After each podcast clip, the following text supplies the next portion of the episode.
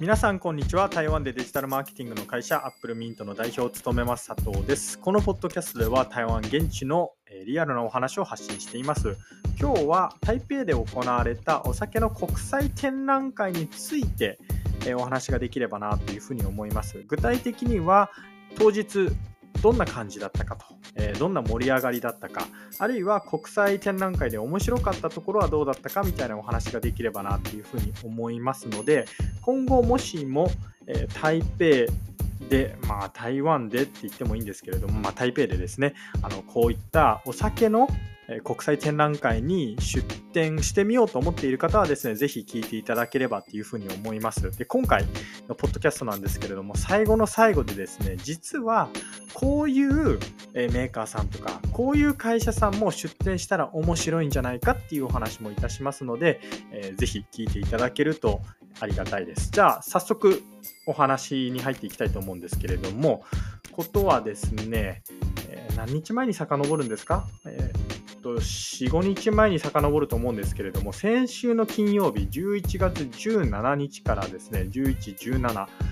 18、19と3日間にわたって台北の南岸残南館っていう、えー、南岸って南の港って書く場所があるんですけれども最近ドン・キホーテとかもオープンしてですね、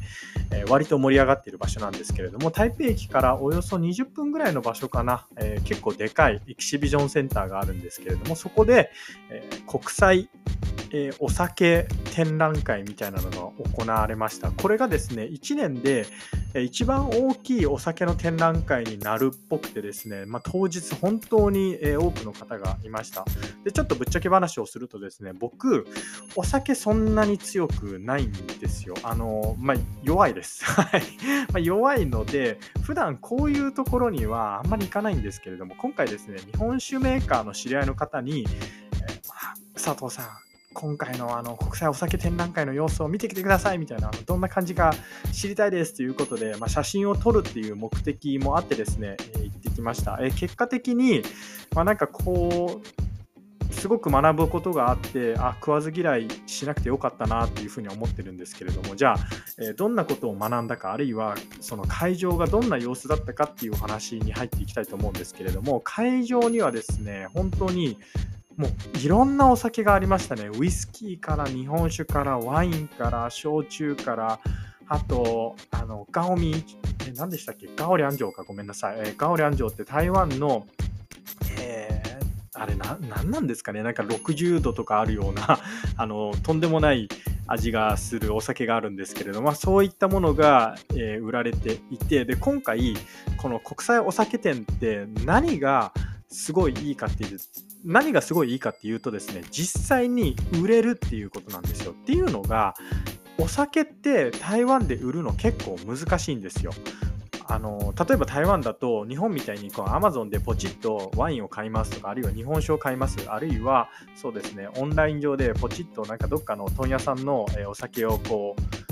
う何て言うんですか業務用に買いますみたいなことっていうのができなくてですね基本的に、えーお酒を台湾で売る場合、まあ、これがお酒メーカーさんじゃなくて、まあ、基本的に問屋さんを通して売るっていうことになると思うんですけれども、売る場所はですね、小売店か居酒屋、レストランとかっていうふうに限られてます。直接消費者に対して売るっていうことはですね、も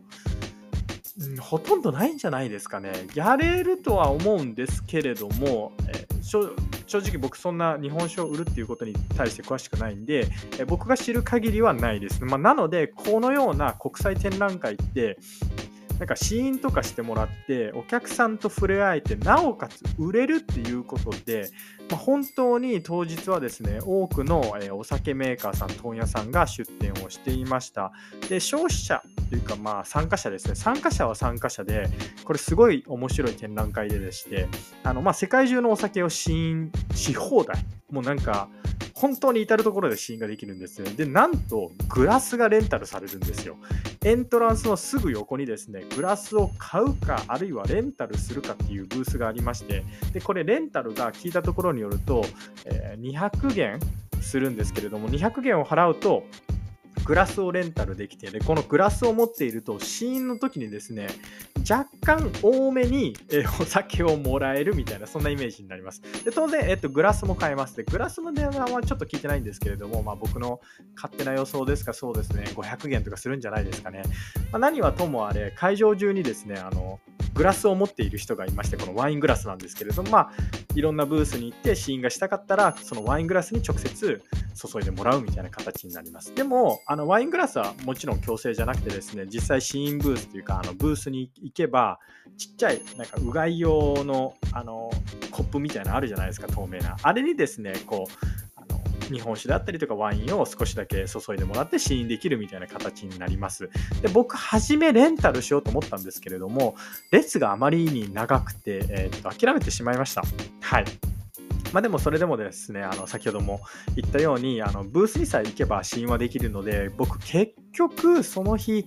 なんだかんだ言って20種類ぐらい日本酒を多分飲んだんだと思います。1時間ぐらいいたんですけれども、1時間後には相当酔っ払ってました。まあ僕そもそもお酒そんなに強くないのに、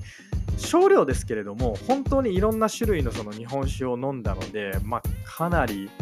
はい、えー、飲みましてで酔っ払っちゃいました。で当日はですねなんか、えー、どこかのウイスキーの会社さんのブースとかでは有名な芸能人とかもですねトークをしていたみたいで、えー、そのブースの周りは、まあ、すごい人だかりでこう、ね、携帯で写真を撮るみたいな方がいっぱいいたんですけれども、まあ、今回のポッドキャストでですねこういったその、まあ、いろんな何て言うんですか、お酒メーカーさん、あるいは問屋さんがいっぱいいて、すごい賑わってましたよ。で、消費者は消費者ですごい楽しんでましたよっていうお話ももちろんしたいんですけれども、これ以外にもう一個したいお話がありまして、それは何かっていうとですね、実は、まあ、こういう会社さんも、このお酒の展覧会に出展したら面白いんじゃないかっていうお話です。で、それは何かっていうとですね、ウォーターサーバーとベッドのマッあのマットレスですね。ベッドの会社なんか結構いいかなっていうふうに思いました。っていうのがですね、僕歩いてたら、これすごい賢いなと思ったのが、和牛を売ってる会社さんがいたんですね。で、めちゃくちゃ人がいたんですよ。で、なんでかって考えると、まあ当たり前ですけれども、和牛、まああるいは肉とワインって合うじゃないですか。あるいは肉と、まあものによっては日本酒でも合う日本酒っていうのがあるわけじゃないですか。和牛メーカー様、あるいは和牛の問屋さんは、ブースでそういった説明をすれば、おそらく和牛の販売、まあ売り上げにつながると思うんですね。だから、その、お酒展覧会だからといってお酒のメーカーだけがこう展示するっていう風な先入観を捨ててですねお酒が欲しい人はこれも欲しいんじゃないかっていう考えを持つのが大事なんじゃないかなっていうふうに思いました。で、実際にですね、和牛の他におつまみとかも結構ブースはあったんですよ。けど、僕、ウォーターサーバーの、えー、ブースは見なくてですね、あのこれすごいもったいなかったなっていうふうに思います。っていうのが、やっぱりお酒飲むと酔っ払うじゃないですか。だから皆さん、チェーサーでウォーターのボトルを持っていた人っていうのがすごいいたんですよ。なので僕がもしもウォーターサーバーの会社だったら、どっかブース1個設けて、あの、まあ、水タダで配ってますよと。あるいは、えっ、と、熱燗しませんか？みたいな、熱燗試してみませんか？みたいなことをして、えー、自分たちのウォーターサーバーを売るっていうことできたなっていうふうに思います。っていうのが、あの僕その日もう酔っ払ってから結構そのアイスクリームを買ったりとか、なんかやっぱり消費し始めるんですよ。まあ、だからお酒の展覧会って皆さん財布の紐が緩むんですごいいいかなっていうふうに思いました。で、あと最後の方結構酔っ払ってて、あの帰りの電車とか僕あの爆睡しちゃったんですけれども、